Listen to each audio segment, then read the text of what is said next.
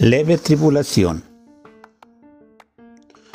Porque esta leve tribulación momentánea produce en nosotros una cada vez más excelente y eterno peso de gloria.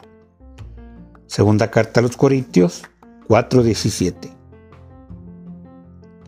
La lectura de hoy es un estímulo para quienes decidieron amar, obedecer y servir al Dios Todopoderoso. El apóstol Pablo contrasta el sufrimiento que en su momento vivió con el esplendor que se aproxima.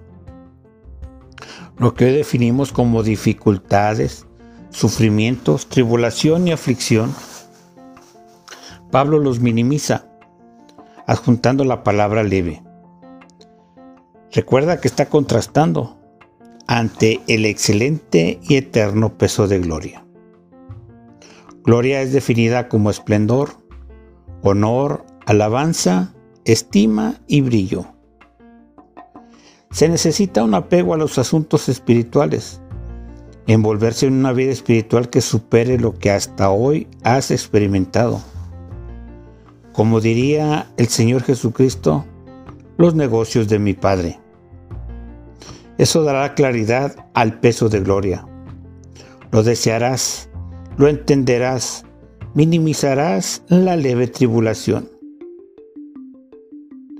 Viene algo mayor y mejora tu vida. Sigue creyendo. Devocional del Pastor.